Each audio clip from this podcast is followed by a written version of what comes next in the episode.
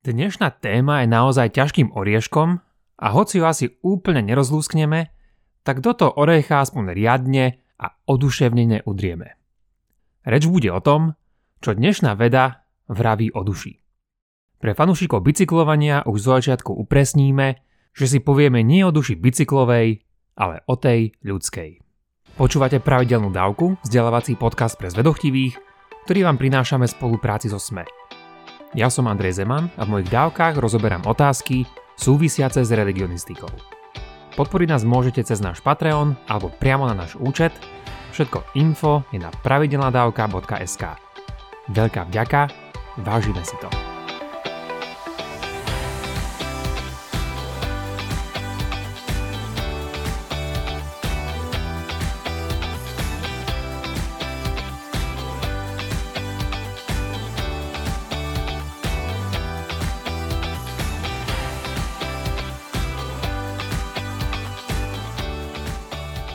Majú ľudia dušu, ktorá bola stvorená pri počatí a ktorá po ukončení našej pozemskej púte emigruje na ďalší svet?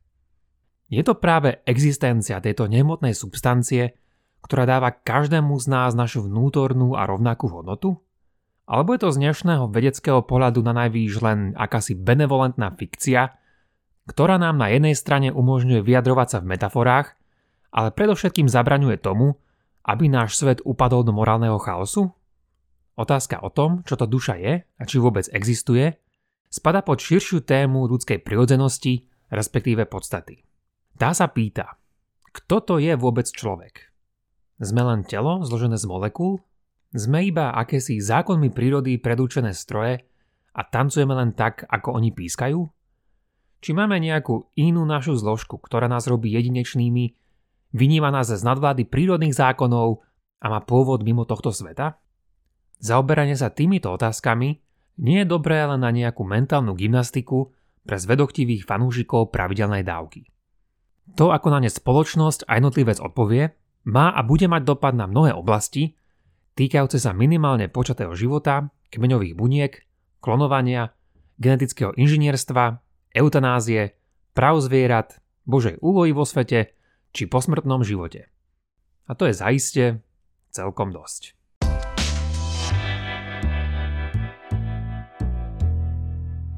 Historicky najdlhšia tradícia pohľadu na dušu sa nazýva dualizmus. Je to tá pozícia, ktorá príde za každému z nás úplne prirodzená. Dualizmus vraví, že sa skladáme z dvoch zložiek. Z tela a duše. Práve vďaka tomu, že mnohí z nás predpokladáme dualizmus, vieme oceniť aj mnohé filmy, ktoré s ním narábajú. Teda napríklad zvlášť také, kde nieko identita premiesnená do iného tela. Určite sa viete zahrať aj vy tieto mentálne hry a zamyslieť sa, čo by ste robili, keby ste sa ráno prebudili v inom tele. Najlepšie samozrejme v tele niekoho úplne iného. A prečo by to muselo byť v ľudskom tele? Čo keby ste sa prebudili v nejakej zvieracej koži, napríklad vášho psa, mačky, obľúbenej rybičky či neobľúbenej andulky. Franz Kafka vo svojom tajúplnom diele Metamorfózy z roku 1915 vraví o mužovi, ktorý sa raz prebudil v tele obrovského hmyzu. Aspoň v prvý deň takejto premeny by vás asi neuspokojila útecha, že vaša duša predsa ostala pritom úplne rovnaká. Je to celkom pochopiteľné uvažovať v týchto pojmoch a tvrdiť, že okrem nášho tela máme ešte takú inú nehmotnú stránku. Harvardský profesor psychológie Paul Bloom vraví, že sme od prírody dualisti. Zároveň však vraví, že veda má s takouto predstavou duše problém. Ak by totiž duša nespôsobovala žiadny viditeľný biologický alebo fyzický rozdiel v organizme, ako by veda mohla vôbec o nej niečo povedať? Ale potom, ak nie je zodpovedná za žiaden rozdiel, ako vieme, že existuje? Ak o niečom tvrdíme, že existuje, ale nevieme to nejak zmačknúť, ovoňať, odmerať či zachytiť tými najdetálnejšími prístrojmi, tak sa dostávame na úroveň, kde sa už definitívne prestávame baviť o vede a kde sa začíname baviť buď o metafyzike alebo možno aj pseudovede. V histórii vedy existovalo už viacero údajne existujúcich vecí či prostriedkov, ktorými sa ľudia snažili vysvetliť fyzické či biologické javy. Medzi jednu z najznámejších patrí tzv. éter, ktorý má byť prostredím vo vesmíre, cez ktoré sa pohybovalo svetlo. Podobne ako sa pohybuje na Zemi cez vodu či vzduch. Prísne vzaté, nikdy sa nedokázalo, že éter neexistuje. Avšak ukázalo sa, že predpoklad existencie éteru nespravil v experimentoch nikdy žiadny rozdiel. Ak teda niečo nepotrebujeme na vysvetlenie nejakého javu a môžeme to vysvetliť dobrou teóriou inak, tak je to dobrý dôvod, aby táto údajná barlička upadla do zabudnutia. Éter je len jeden takýto príklad, ale tiež sú iné a spomeniem na teraz ešte dva. Až do zhruba roku 1800 prírodní filozofi príjmali názor, že za horenie vecí môže látka nazývaná flogiston z gréckého slova pre horenie. Flogiston nik experimentálne nezachytil či neodmeral, ale pomáhal vysvetliť, prečo sa veci pri spaľovaní menia a prečo dochádza k zmene ich hmotnosti. Látka, ktorá horí, uvoľňuje flogiston, čím dochádza k jej tzv. deflogistácii a keď sa úplne zmení na popol, je úplne deflogistovaná, teda zbavená flogistonu. Ku koncu 18. storočia však bolo toto vysvetlenie nahradené za teóriu oxidácie, teda spaľovania kyslíka a súčasného uvoľňovania oxidu uhličitého, ktoré Antoine Lavoisier a iní okolo neho dokázali šikovnými spôsobmi naozaj odmerať. Podobný príbeh sa dá rozpovedať o tajomnej sile, ktorá mala dávať život všetkým živým bytostiam a rastlinám, ktorá sa nazývala Elan Vital, respektíve životná energia. Táto predstava vydržala u vedeckých myslí od starovekého Aristotela až po 20. storočie, ale dnes už vedci neskúmajú život s predpokladom akejsi tajomnej životnej sily. Sice nie úplne do detailov, ale život a životné funkcie už vieme celkom dobre vysvetliť aj bez odvolávania sa na tento tzv. vitalizmus. Takže éter, flogiston a životná sila sú všetko pritom niečo ako žena detektíva Kolomba. Všetci vedeli, že existuje, ale nik ju nikdy nevidel. Pripomeňme si, že nik nijak nedokázal, že tieto látky či sily neexistujú je logicky celkom stále možné, že existujú. Vo vede však nestačí len prísť s niečím, čo je možné logicky. Nejde o to, či je to len akési zaujímavé vysvetlenie, ale či je to najlepšie možné vysvetlenie. To, že niečo logicky možné, ešte neznamená, že ide o čosi rozumné. Podobne nejak sme ani nedokázali, že neexistujú mnohé božstvá zo svetových mytológií, ktoré sú zodpovedné za rôzne javy súvisiace s počasím či chorobami. Prečo nám teda obvodný lekár nedá výmenný lístok na obvodného šamana či exorcistu, ale na odborníka v danej oblasti? Odpoveď je opäť rovnaká. Pretože v pozadí sa odohráva táto filozoficko-vedecká metodológia. Ak povedzme nejaké bytosti, sily či látky začnú byť vo vysvetleniach daného javu neproduktívne, nekonzistentné alebo prestanú mať akúkoľvek vysvetľujúcu hodnotu, prestávame ich brať vážne. Alebo aspoň vedecky vážne.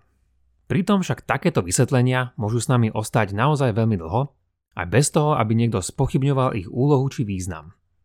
Ľudia napríklad brali dlhých 2000 rokov za samozrejmosť systém vysvetlení, s ktorým prišiel Aristoteles a ktorý sa začal postupne s nástupom novoveku rúcať.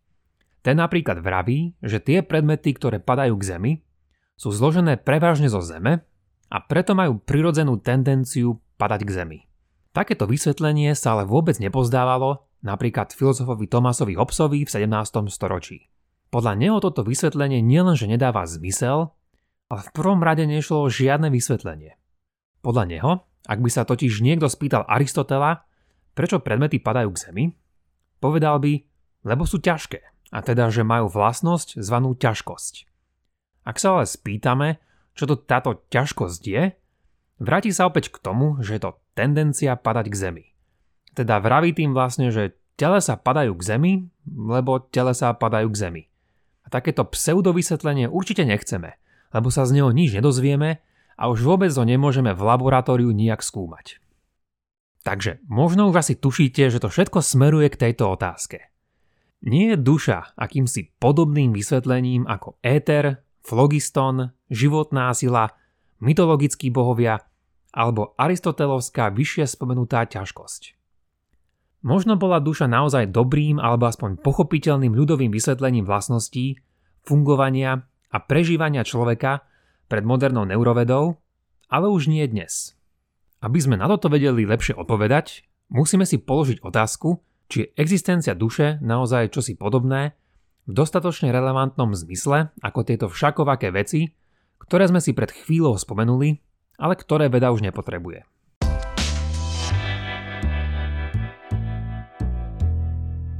Minimálne na začiatok sa po bližšom uvažovaní zdá, že duša na tom aspoň zatiaľ nie je až tak zle ako dajme tomu taký flogiston.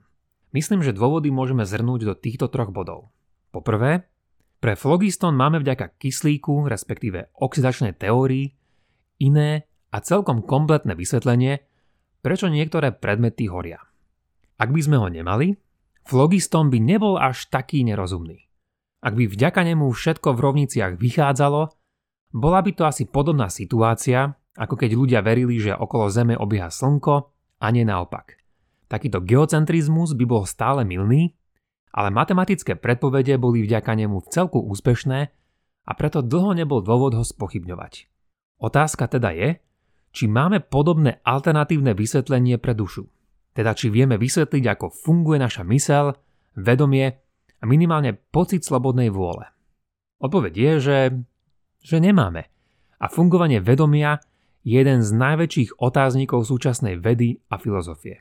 Je pravda, že sa stále dozvedáme o mozgu a mysli čoraz viac, ale stále sme ďaleko od takéhoto kompletného vysvetlenia. Po druhé, duša môže údajne vysvetliť aj to, ako veci osobne vnímame a prežívame. Teda nielen, že napríklad vieme ochutnať jablko, ale zároveň aj vieme zažívať v našej mysli ten špecifický pocit, ktorý máme pri jedení jablka.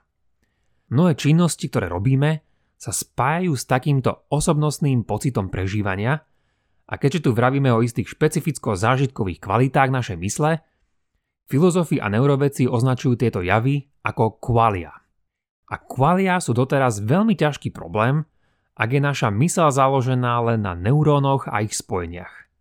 Niekedy sa tento problém označuje aj ako ťažký problém vedomia, pretože je už naozaj ťažký a podľa niektorých vedcov dokonca aj nevyriešiteľný. Po tretie, podobný pocit prežívania máme aj každý pri zažívaní pocitu slobodnej vôle. Aj keby bola slobodná vôľa len akýsi fyzikálno-biologický klam, nestrasieme zo seba to, že tento pocit máme. Inak povedané, ak by sme boli naozaj determinovaní len fyzikálnymi zákonmi, nemuseli by sme sa zamýšľať nad tým, aké by to bolo mať slobodnú vôľu, lebo práve v takom stave a v takom svete žijeme aj teraz, každý deň. Prečo však máme takýto pocit? Zastancovia duše môžu argumentovať, že nejde iba o pocit, ale že naša slobodná vôľa je reálna a duša vie vysvetliť, prečo máme takúto, nazvime to, skúsenosť slobody. Ak ste pozorne počúvali, veľakrát som pri týchto troch bodoch pracoval na úrovni, kde niečo platí v raji, údajne, alebo či môžu zástancovia duše argumentovať. To však vôbec neznamená, že tieto body sú neproblematické a práve naopak. Myslím, že nie je veľkým tajomstvom, že súčasné vedecké poznatky predstavujú pre tradične chápanú dušu problémy, a to jednak poznatkové a potom metodologické. Stručnosti je za tým približne takýto príbeh. Najväčší problém pre existenciu duše má spôsobovať štúdiu mozgu. A to veru so sebou prináša niekoľko dobrých hlavolamov, zvlášť pre tých, ktorí by naďalej chceli dušu zachovať v oveľa robustnejšej podobe, než len akejsi metafore. Presnejšie, za túto nazvime to duševnú neplechu, môžu výskumy neuroanatómie a neuropsychológie, teda skúmanie rôznych mozgových regiónov a ich funkcií.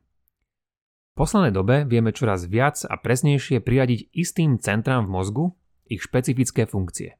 Vieme napríklad, že ak sa niekomu poškodí istá mozgová časť, môže to mať za následok nielen problémy s rečou, pamäťou či spoločenským správaním, ale aj s osobnosťou či rozhodovacími procesmi. A nie sú azda toto tie oblasti, za ktoré bola tradične zodpovedná práve duša? Veci sa môžu javiť pre dušu ešte horšie, ak sa pozrieme na niektoré experimenty s pacientami, ktorým boli, ako prevencia pred epileptickými záchvatmi, predelené mozgové hemisféry. Toto predelenie tzv. svorového telesa, zvaného aj corpus callosum, sa nazýva kalozotómia. Navonok sa zdá, že takíto pacienti fungujú naďalej normálne, avšak od 80. rokov minulého storočia sme začali zisťovať, ako sú ich hemisféry nezávislé a prejavujú sa v mnohých prípadoch, ako keby mali nie jednu osobnosť, ale dve, nie jednu pamäť, ale dve rôzne pamäte, nie jeden súbor dôvodov, ale dva protichodné súbory dôvodov a podobne. Znamená to teda, že pacientom s kalozotómiou bola predelená duša na dve polovice? Veda teda spôsobuje pre dušu zaujímavé a nelahké problémy poznatkami z neurovedy. Možno by sme tieto hlavolami mohli nazvať kreatívne aj mozgolami či dušolami. Ale okrem toho, tu máme aj prekážky metodologické. Veda totiž, tak povediac, nemá rada, keď prichádzame s vysvetleniami, ktoré sú len logicky možné. Sú to vlastne absolútne neprípustné vysvetlenia. Túto dávku mohli pripraviť a nahrať mimozemšťania, čo je logicky možné, ale ani tí veľkí skeptici medzi vami nebudú, teda aspoň snať, brať túto možnosť vážne. Čom je teda duša iná, okrem toho, že má vyše 2000 ročnú tradíciu? Nikde sme ju predsa nevideli, nezacítili a neodmerali.